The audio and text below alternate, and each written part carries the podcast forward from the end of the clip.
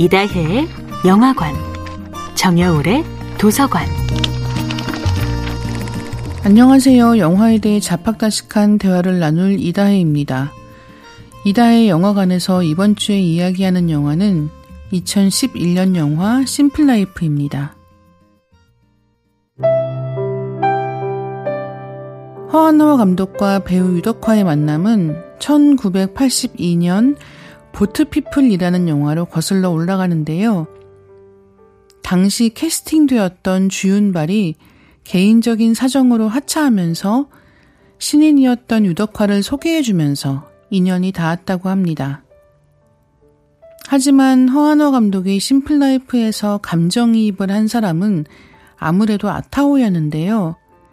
아타오를 연기한 엽덕한과 허한호 감독 두 사람이 모두 60대 중반을 넘긴 나이였기 때문에 허한호 감독은 영화 속 아타오의 상황이 남의 일처럼 느껴지지 않았다고 해요. 허한호 감독은 이 영화를 만들던 때도 어머니와 함께 살고 있었는데요. 노모와 함께 살면서 느낀 감정들을 영화에 투영했다고 합니다. 어머니와 함께 살기 때문에 늙어간다는 것은 항상 마주할 수밖에 없는 무언가라고 합니다. 허한화 감독에게는 자신의 삶과 가장 가까운 이야기였다고도 할 수 있을 것 같습니다. 심플라이프는 홍콩의 노인 문제, 가족 문제를 비롯해 여러 현실적 문제를 다루고 있습니다. 홍콩의 현실을 따뜻한 시선으로 미화하기보다는 다소 거리를 둔 느낌으로 차분하고 사실적으로 담아내고 있어요.